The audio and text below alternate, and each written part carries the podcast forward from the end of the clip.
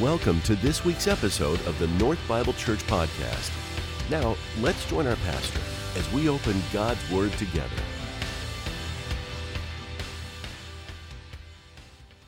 Good morning. That's a great song. Uh, you know, we sing that, and I don't know, I couldn't hear you singing, but if you sang that song, you sang, I believe in Jesus. And uh, it's easy to sing, isn't it? Uh, it, it? it's, a, it's a good song, and we sing, I believe in Jesus. And, and, but here's, here's what happens that, that we sing those songs, and then life happens, right? And uh, we have to make a decision do I really believe in Jesus or not? Because it's one thing to sing it, it's one thing to say it. Uh, it, it's another thing when life gets challenging, when things that we take for granted are, are different, uh, when life gets difficult to, to then to understand what is it that I really b- believe? Do I really believe Jesus? Do I really believe Jesus is bigger than my circumstances? Do I really believe that He's able to, to keep me and to walk with me? And so we, we find ourselves in times of challenge in our lives really tested. Do I really believe this? And, and so this morning, uh, we're going to start this series called Good News for Everyone because we believe that the, that the story of Jesus, that the life of Christ is really good news for everyone. But for those of us who, uh, you know, are here on a regular basis, for those of us who, who claim to believe in Jesus, I think it's also going to test us and challenge us to, to be really confident and really sure what, what do I really believe? Um, do I really believe in Jesus, or have I just gotten comfortable singing about him? Uh, have I gotten comfortable talking about him? But do I really believe him when, when my life is challenged, when my life gets hard, when things don't go uh, my way? What do I really believe? And so we're going to be talking about that. Uh, we're going to be talking about that good news, uh, and it's good news for everybody. And we're going to do that out of the Gospel of Mark. Uh, so for the next weeks, we're going to be walking through the Gospel of Mark and looking at the life of Jesus. Now, Mark, just for a little bit of information, uh, is often called John Mark. Uh, he, uh, scholars are very convinced that John Mark wrote this book, uh, that it was dictated to him. A lot of it was dictated to him, or he'd gotten from Peter. And there's some reasons that even the, even the language that, that's used in this book is similar to the language that we read in, in Peter's great sermon. Uh, so the style, all of those things are similar. The stories are similar. And, and, as you read it, there's a couple of things that you'll, you'll, you'll be aware of. Uh, one is that Mark is the shortest of the Gospels. You're welcome and uh, so, if you're starting a Bible plan, you want to read through the New Testament, uh, start with Mark so that you kind of have a better shot at getting through it. You don't get discouraged fast, and, and, and you read Mark, and then you kind of move on from there. Uh, but it's the shortest, it's succinct, it's passionate, it's very much like Peter. One of the other things that Mark is known for is that Mark doesn't highlight all of Peter's great uh, achievements. Uh, that that's not how Peter talked about himself, that's not how he thought about himself, but it does highlight some of his biggest failures. And, and so it's really raw and it's really honest. And, and, so Mark gets his information from Peter. He records this book for us because he wants us to understand who Christ is. Um, one of the other things that you'll see, and this is a classic Peter, is in, in the first chapter, the word immediately in the ESV, it's translated uh, in the ESV, um, the word immediately we see seven times in the first chapter. And, and that's classic Peter, isn't it? Everything was fast, everything was immediate, everything had to happen right now. And so as you read through that first chapter, you'll see the word immediately appear uh, seven different times. That immediately they got up and left. Immediately she was healed. Uh, immediately she started to serve. You'll see that word again and again because things are happening fast, and we're going to follow Jesus through this story along with the disciples. Uh, it begins with this in the beginning, in verse 1 of Mark 1. In the beginning of, this is the beginning of the gospel of Jesus Christ. The word gospel means good news, hence our theme, good news for everyone. So, gospel means good news. In the beginning of the gospel of Jesus Christ, the Son of God. So, we get a lot of information right away. Uh, as written in, the, in Isaiah the prophet, Behold, I send my messenger before your face who will prepare your way, the voice of one crying in the wilderness, Prepare the way of the Lord, make his paths straight.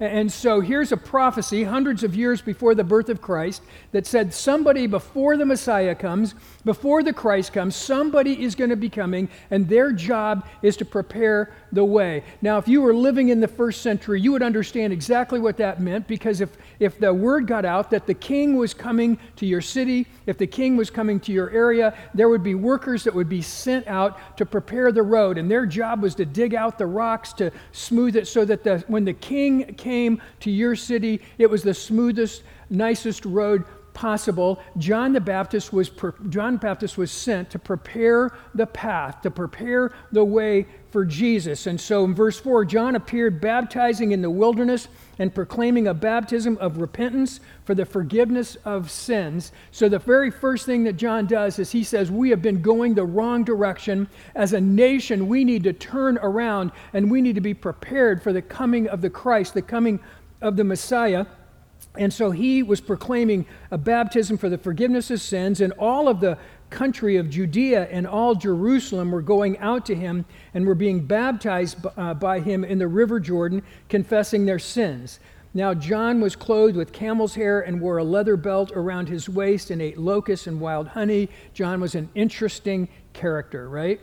Uh, that he was unique that when John showed up, he attracted some attention. People kind of wondered, who is this guy? What's he doing here? And then he had this one string guitar that he would play that was repent and be baptized. Repent, turn from your sins because something is about to happen and you don't want to miss it. Someone is coming, and when he gets here, you don't want to miss, miss him. So get ready, turn around, be prepared. Uh, that was his message. He preached, saying, After me comes he who is mightier than I, the strap of whose sandals I am not worthy to stoop down and untie. I have baptized you with water, but he will baptize with the Holy Spirit. So, throughout Jewish history, throughout the history of Judah and Israel and all around, they had been waiting for the Messiah. They had been waiting for the one. So, naturally, when John shows up with his camel hair, and, uh, and actually in the 70s, that was a style.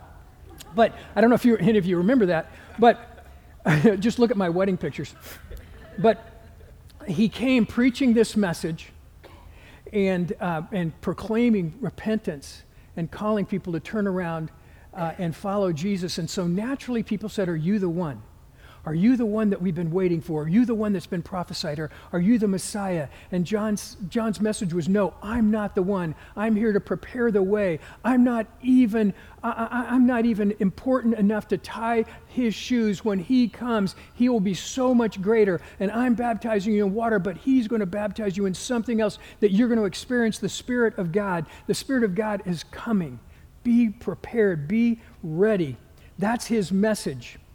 Now we continue in verse 9. It says, In those days, Jesus came from Nazareth of Galilee and was baptized by John in the Jordan. And when he came up from the water, immediately he saw the heavens being torn open and the Spirit descending on him like a dove. And a voice came from heaven that said, You are my beloved Son. With you I am well pleased. This is such an important event. This is not only the inaugural event of Jesus' mission on earth, but it's an important message for us as well. Because here's what we have we have the Son of God who knew no sin, but came down. God came down to be with us. Um, Emmanuel, God with us. He came down and he experienced life that we experience. And Jesus didn't get baptized because he needed forgiveness of sin. He got baptized because we needed to identify with the Messiah. He came to identify with us. He came to show us the way. And so when Jesus came, he was baptized. And if you read other accounts, uh, it will say that John tried to get, keep him from being baptized. John tried to say, No, no, don't, I can't baptize you. Why would I baptize you? And Jesus said, This is what I came for. God came to earth for us to experience life that and we could be related you know we talk about this at christmas why was jesus born in a manger and the first people that saw him, the first people that met him were shepherds. The, the shepherds, the poor, the outcast, the illiterate. It was because when God came in the person of Jesus Christ, he came and said, I want to be accessible. I'm going to be accessible to everyone. Nobody's going to be left out of the good news. Nobody's, uh, you don't have to have a great resume to get the good news. You don't have to be a powerful person to hear the good news that I am making myself accessible to my creation, to my people, the people I love. And so these words are important. And, and you know, people grow up today, and I don't know about your upbringing, but people grow up today without ever hearing, uh, without ever hearing a father say, You are my beloved child. Here we have this picture of Jesus coming up out of the water, and, and, and it says heaven was just ripped open, torn open, and a voice came from heaven that said, This is my son, my beloved son, the son that I love, with whom I am well pleased. And, and people wait for that. People uh, wait their whole lives to hear their father say that he loves them. And so the first part of the message is we follow this story of Jesus. Here's what I want you to think about this morning is that when we come to Jesus, when we come to Christ and, and, and we re- receive new life in Christ, the heavens open, and our Heavenly Father says to us, You're my child. You've become my child, and I am so pleased with you. If you've never heard your earthly father say, I love you, you're my beloved, and I'm pleased with you, just know that your heavenly Father says that to you. He says, You're my child, and I am so pleased that you showed up. I am so pleased with you today. It's not about all the bad things that we have done, but it's about a loving Father who welcomes us home. You are my dear child, and I'm delighted with you. Take just a quick second and read that little line to yourself. But start this now by putting your name in the very first word. Not you are my dear, dear child, but Larry, you're my dear, dear child. And I'm delighted in you. And that's what your father says to you this morning. That's part of the message that he wants you to understand. Put, you, put your name at the beginning of that sentence. And then ask yourself, what does that mean? What's that mean to me? What, what's the Lord saying to me? And that's what God wants us to know. And, and it's this experience that Jesus has. It's Jesus going to the water and being baptized by John that, that then prepares him for the next thing that's going to happen. You see, we sort of think we have this, we have this experience, we have this baptism experience, we, we have a voice from heaven that says, You're my child and I'm delighted in you. And, and then our expectation is that, okay, now I am on a trajectory that's up and to the right, that my life is going to be good, that my life's going to be perfect, that I'm going to have everything that I need, that I'm I'm going to have great wisdom and health and success and all of those things. And we leave that point, we leave the water, uh, we leave the Jordan River, and all of a sudden we make a hard left and things happen that uh, we weren't expecting, and our life all of a sudden gets tough. And we wonder, did it really work? Maybe I should run back to the river and get baptized again. Maybe I should do I need to do something else. Did it really work? But look at the life of Jesus. That Jesus gets baptized in the River Jordan.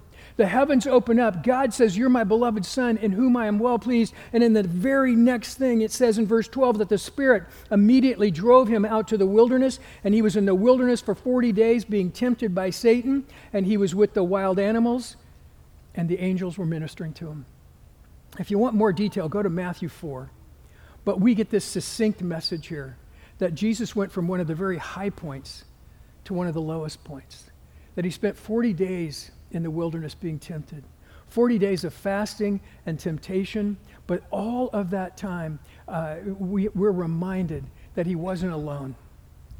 That at the end of those 40 days, the angels ministered to him. And now Jesus is ready to launch into ministry. You, you see, we, we kind of think that we kind of have this idea of how our life is supposed to go. And it doesn't always go there. And then we have to ask ourselves, well, then do I really believe? Do I still believe who Jesus is? What do I what really matters in my life? What's really important? And this is the experience that Jesus had. He went to the river, he was baptized, and then he was led into the wilderness to be tempted by the enemy. The other thing for us as we think about the story is that we think about our temptations and we need to understand that Jesus went through everything that we could ever go through. He had the same temptations, he had the same challenges that we experience in our lives. He's our example, he's our model.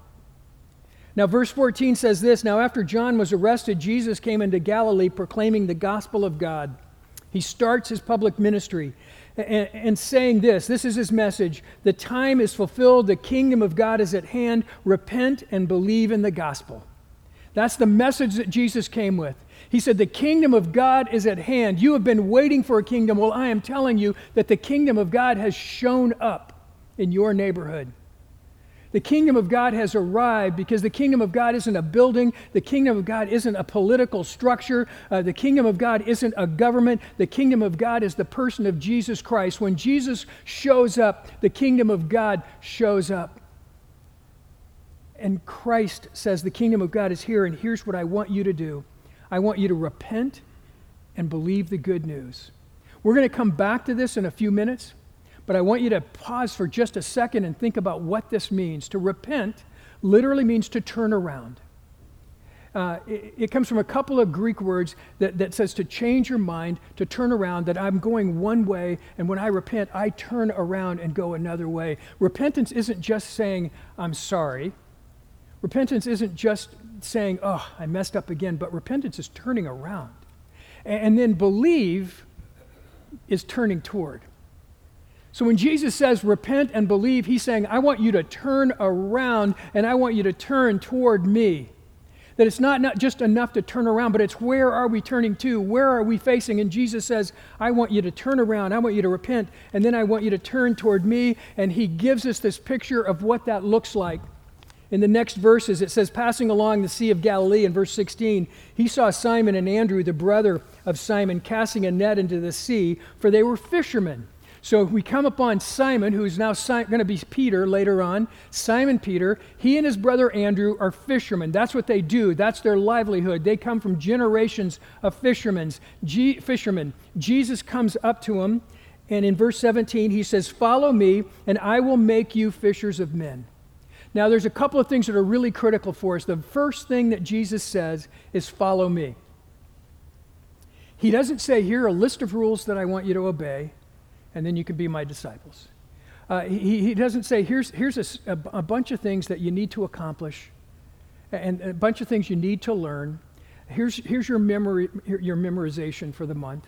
He doesn't say any of those things. He says, I want you to follow me. I want you to follow me. What it means to be a disciple. We get the word disciple from this word to follow, or these words to follow. Jesus says, Follow me. That's the instruction, that's the command. What are you going to do with that? You've been a fisherman your whole life. You're really good at it.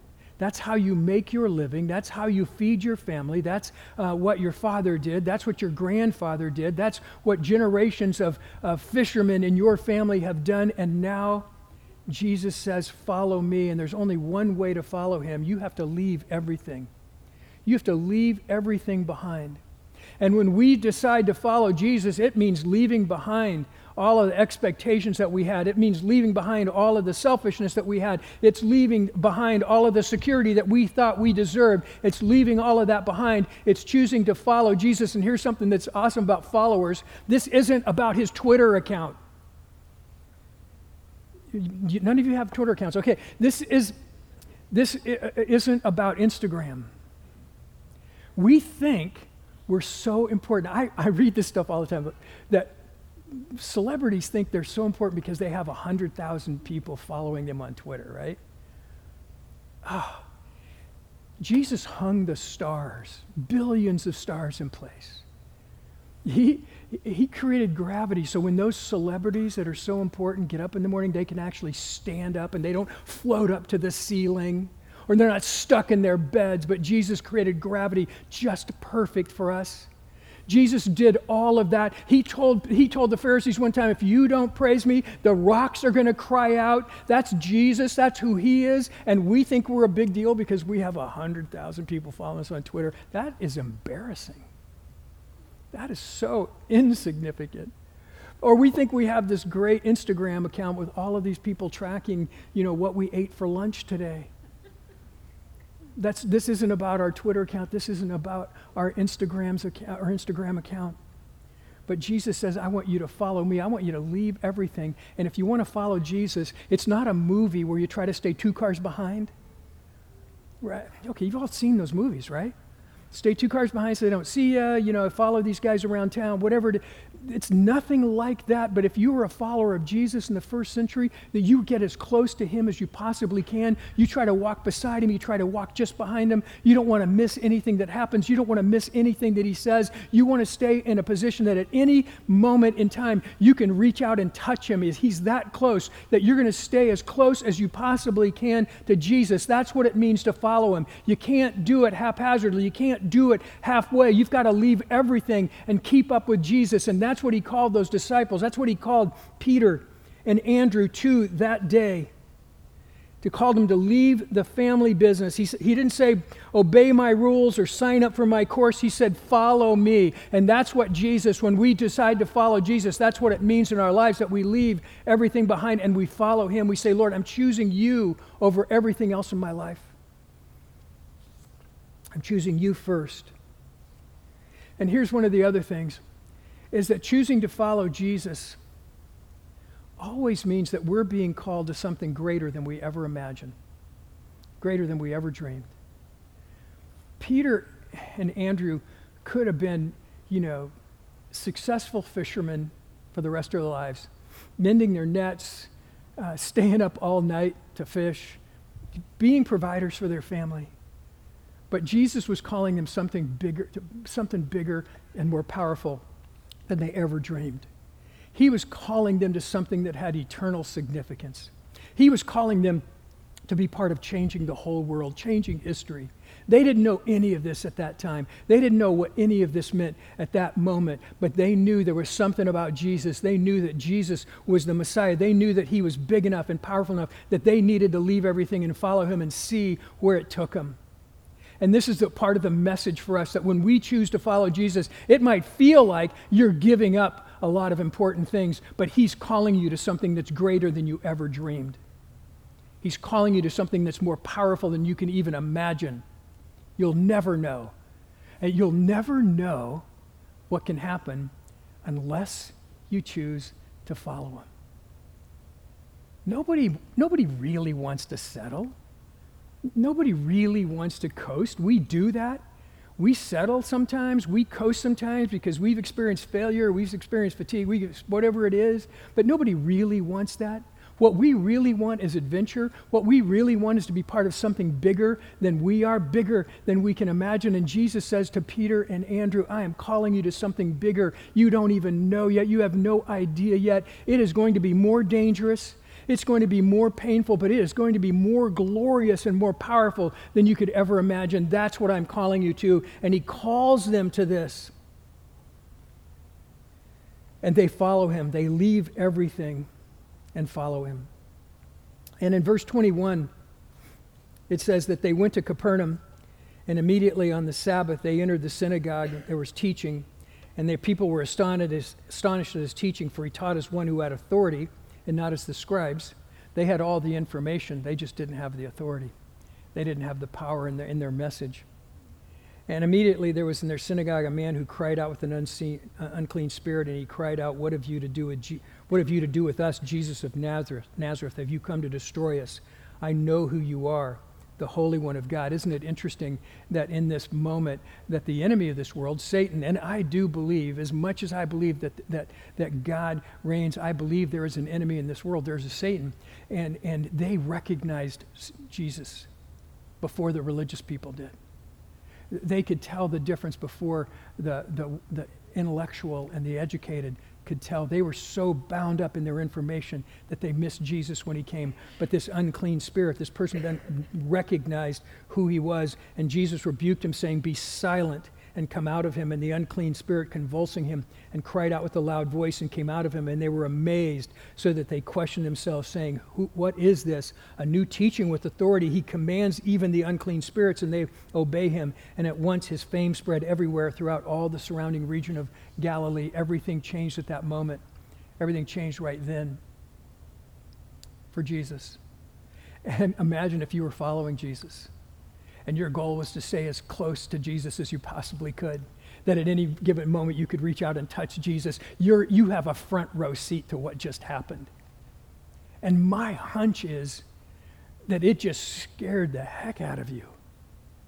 That you weren't expecting that. You thought following Jesus is going to be this awesome thing. Following Jesus is, is the, the trajectory of my life. I'm going to become famous. I'm part of something that's going to be big. I'm part of something that's going to be awesome. And all of a sudden, you hear this person crying out, Get away from us. What do you have to do? Have you come to destroy us? And you've never seen anything like that in your life. But Jesus is there. Jesus is the one with the authority, Jesus is the one with power. And you're right in the middle of it. You're right there. It goes on to talk about Jesus healing many people, including Peter's mother in law. That's a good thing. Who are you following? Jesus. He heals his, Peter's mother in law. Suddenly, Peter's a hero in the family again. He's just left the family business. He's just, you know, made everybody mad, and now he's back. That's a good thing. Maybe that's why Jesus did it. I know you guys are really mad at Peter right now, but let me just tell you one of the benefits of following Jesus here. I'm going to I'm going to I'm going to help your mother-in-law. That's a good thing. Well, then Jesus in verse 35, it says, And rising very early in the morning while it was still dark, he departed and went out to a desolate place, and there he prayed. And Simon and those who were with him searched for him, and they found him and said to him, Everyone is looking for you. And he said to them, Let's go to the next towns that I may preach there, for that is why I came out. And he went throughout all of Galilee, that region, uh, preaching in their synagogues and casting out demons, that that's what Jesus did. And the disciples are right there with him, following him everywhere he went, hearing the stories, uh, hearing the good news, hearing about the love of God, hearing what Jesus came to accomplish. They're getting, they're, they have a front row seat to all of that that's going on, to everything. They're hearing the message of Jesus. They're with him. And I want you to look, think about verse 35 there, because here's, here's the Son of God, and he gets up early in the morning and he finds a place all quiet, uh, a place all by himself, a desolate place, and he prays. And I just want you to think about this idea that if Jesus felt the need to find a place to be by himself, to talk with the Father, it seems relatively obvious that that's something we ought to consider as well, right? If Jesus felt the need to do it, I should be compelled to do it. I, I, I should be overwhelmed with my need to be alone with the Father, to, to be with Him. And so we get another picture of Jesus. What we get is His relationship with His Father.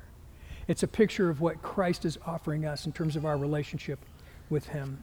Well, then there's another scene that I want to get to really quickly, and that's this. In verse 40, it says, And a leper came to him and imploring him and kneeling, said to him, If you will, you can make me clean. And it says, Moved with pity, he stretched out his hand and he touched him and he said, I will be clean. And immediately the leprosy left him and he was made clean. And so we have this interesting story that Mark has inserted in this place because he wants us to understand, he wants us to have this picture that the disciples are, Jesus is going from town to town, to village to village. Uh, he's preaching the good news. The disciples are right there with him. He's healing many, but, but somehow Mark wants us to see this one particular story. And there's a man there who is a leper and a leper was a skin disease, and it, it, it, could have been leprosy, it could have been all kinds of different things, but, but leprosy was a horrible disease at the time uh, in the first century. It was a death sentence in the first century. They were worried, they were superstitious, they thought it was contagious. So if you had leprosy, you were an outcast, you weren't allowed inside town. If you moved towards city, if you were starving to death and you came into the village, you had to shout at the top of your lungs, unclean, unclean, so everybody could get out of your way, or you had to wear a bell or something, something that made noise on your cloak so that they would know that a leper is in our midst and we need to get out of the way so that we don't catch it. Everybody was afraid of lepers. Lepers were completely isolated. They were lonely. They were starving. Uh, they were lost. And one sees Jesus and he cries out to Jesus and he says, If you will, are willing, I believe you can make me clean. And it says, Jesus moved with pity or compassion. And I, I want you to picture this scene because remember what it means to be a follower of Jesus? That you're right around him, you're right next to him, you're as close as you can get. You want to hear every word. You want to be part of every experience. But here's a leper, and everything in you is telling you to run. That lepers are contagious. Lepers are dangerous. Lepers are supposed to be isolated. And here is one that's come up and thrown himself at the feet of Jesus. And you don't know if you should run as fast as you can or if you just should stay right there and see what's going to happen. But it seems like they're frozen in place. And the leper comes to Jesus. He asks for help. And Jesus looks at him with compassion and love love. And the scripture says that he reached out and he touched the leper. And the disciples are all thinking, we're done. It's over. He's going to get leprosy. Oh, we've left, we've left our life's work for this? For this short time so that he can touch a leper and be, become sick? But what it says is that when he touched that leper, immediately he was cleansed, that he was healed. And Jesus is saying, Look, if you follow me, there are going to be moments when you are scared to death. There are going to be moments when you think it's all over. But I am calling you to something greater, that I'm up to something that you don't completely understand. And in my love and in my compassion and my pity for those who are hurting, I am going to get close enough that I can touch them. Do you know what it means to be a follower of Jesus? That we get close enough to lepers that we can touch them that they're not, there's nobody is an outcast in the kingdom of God. Nobody is so sick and, and so, uh, so sinful, so far out that they can't experience the love of Jesus. But we are going to have to get close enough to touch them. We're going to have to be willing to risk that because that's what Jesus does. And we're following Jesus. He never backed away from a leper, he never backed away from a sinner from a tax collector or a prostitute or any of those people that we consider the, that they would consider, especially in the first century, the bad people, but he got close enough to touch them. And that leper was cleansed, and the disciples are right there, standing there with Jesus. To, to be there meant they had to be close enough to touch that leper too. But it also means that they were close enough to see the miracle that Jesus performed. That when we're following Jesus like that, not only are we close enough to, to see the, the scary stuff, to see the challenges, but we're close enough to see the miracles too. We're close enough to see what happens when, when Jesus touches a person's life. Reached out and touched him. And Jesus, you know, in the story, Jesus charges him, don't tell anybody. Okay, seriously, Jesus, this guy's a leper. He's an outcast. He knows he's going to die. You've just touched him. He's healed. He's going to tell everybody. He went out from there, okay, thank you, Jesus, and told everybody he saw. Uh, and, and people looked at him and they probably didn't even believe it was him, but he, the word began to spread about what Jesus did, and the disciples are there. They're right there, a part of the whole story. Well, we're on a journey in the Gospel of Mark. And we want to get as close to Jesus as we possibly can. We want to be followers of Jesus. We're going to experience the fear, we're going to experience the challenge, but we're going to experience the miracles as well as we follow him. As we choose to, to turn around and turn toward Jesus. Here's, here's part of the big story that I want us to understand this morning. Repent tells us to turn around. We're going the wrong way turn away from practicing religion and experience new life in Christ. Turn from the old ways and experience life in Jesus. And where we get the whole truth all of this is going to come clear to them when, when Jesus is on the cross, when they have experienced the cross and the resurrection. They're going to understand finally this is who Jesus is. This is what it really mattered. That until then, they're following him, they're trusting him, they've given up everything to be with Jesus, but they're not going to completely understand it for, for several years uh, until they see face to face that Christ came to give himself on the cross, that he rose again, that he has filled them with his spirit, that that, He has sent His Spirit to be with His people. And then they're going to know everything that comes to fruition from them. And then they're going to start on their own. They're going to start on their own, trusting Jesus into the hard places in the world. Here's a great quote from one of my old seminary professors, Lou Smedes. It says, It may be a very bad thing that I needed God to die for me, but it's a wonderful thing that God thinks I'm worth dying for. Isn't that a great thing? It may be a bad thing that I needed God to die for me, but it's a wonderful thing that God thinks that I'm worth dying for. That when Christ came, you see, we, we could get caught up in our circumstances, we can get caught up on our own lives.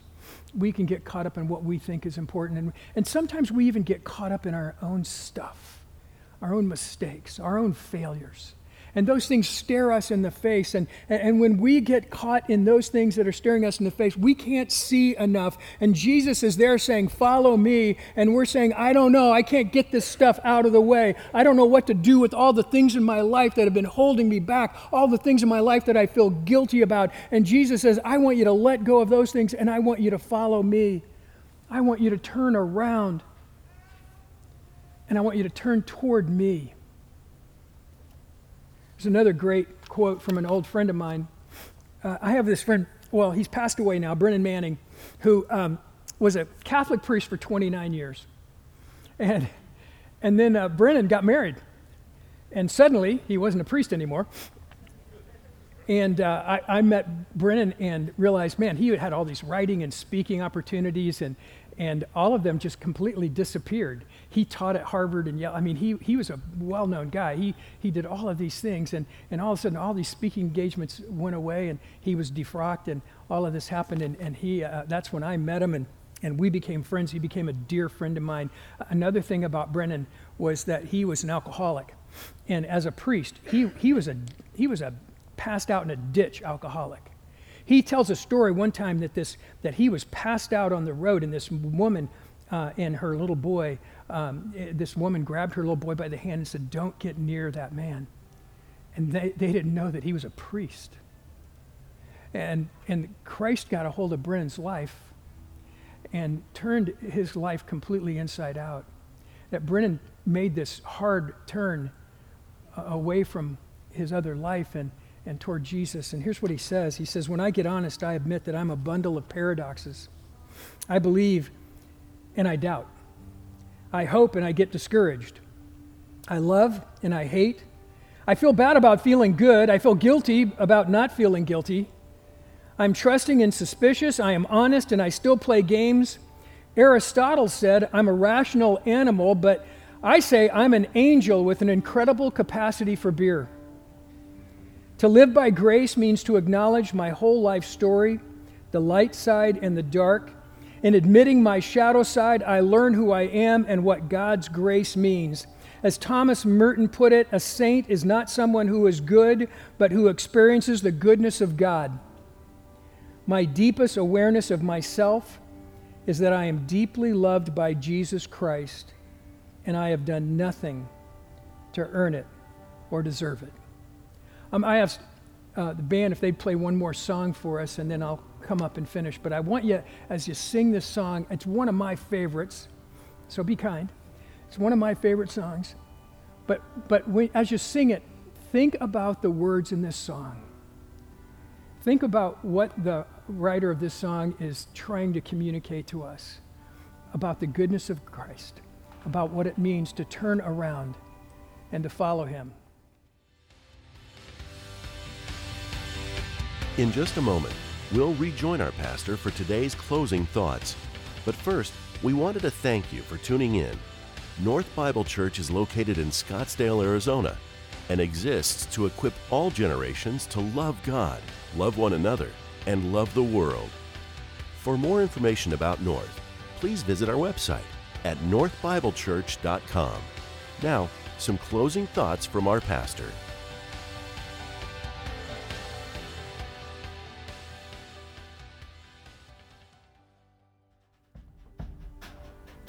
Thank you.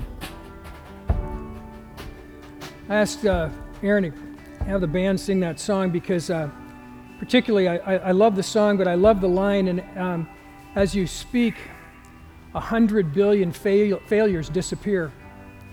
Uh, and then uh, that line that um, if you left the grave behind, so will I. That that's the promise uh, of Jesus. So here's Here's what I want you to think about this morning. I think for all of us, Jesus is calling us this morning that He's issued a challenge to us, a command to us to follow Him. And some of you might be feeling like, you know what, I, I said a prayer when I was six. Um, I, I did what I needed to do, but I think Jesus is saying, yeah, but will you follow me? There's a big difference. Uh, maybe, maybe we're thinking, you know, well, I go to church, you know, a couple times a month. You know, I mean, i I show up, and, and that's awesome. Thank you. Um, there, there are four Sundays every month, but just saying. But, but we have all these things that we think that they're, they're little performance things, and Jesus is saying, no, it's not about that. I want to know if you're going to follow me. Are you willing to, to follow me? Are you willing to turn around and turn toward me and, and leave all of that other stuff behind, all the other performance things, all, all the other expectations, and, and follow me? And it's going to be risky and and it, it's going to be scary sometimes but it's to a bigger life than we could ever imagine. And that's the that's what we're being invited to this morning. That's what christ is asking us. Will you will you follow him? Will you make a decision to follow jesus this morning? And it means letting go of a bunch of stuff. But it's a bigger greater life than you could ever imagine so make that decision maybe you've made it Maybe you've made it a hundred times in your life. Maybe you've made it a billion times in your life, but Christ is asking you to make it again, to make it afresh, uh, to make it new in your life. Are you willing to be a follower? To get so close that you can touch Him, that you can hear Him, that you have a front row seat of all the things that He is wanting to do in your life and in this world.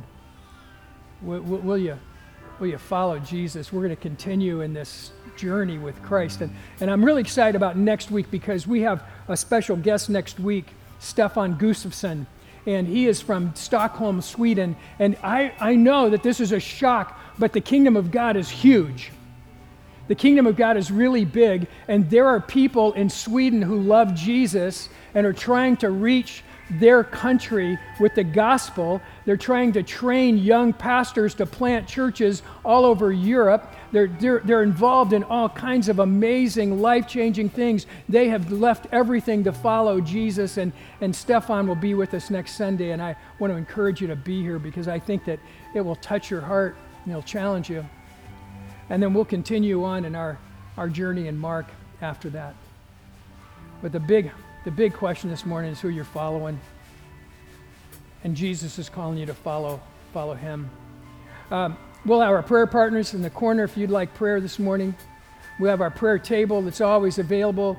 Uh, if, you're, if you're here every week, if you're brand new uh, and you don't know a soul here, but you can still stop at that table. And if you write a prayer request down, we will commit to praying for you and praying with you about whatever it is that is going on in your life. So take advantage of that as well.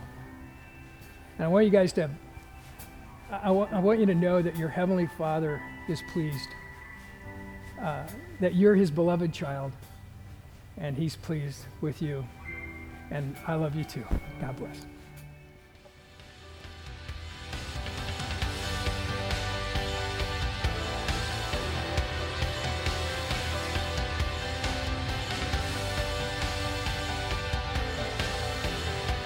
Thank you for joining us for this week's message. North Bible Church is located in Scottsdale, Arizona, and exists to equip all generations to love God, love one another, and love the world. For more information about North, please visit our website at northbiblechurch.com.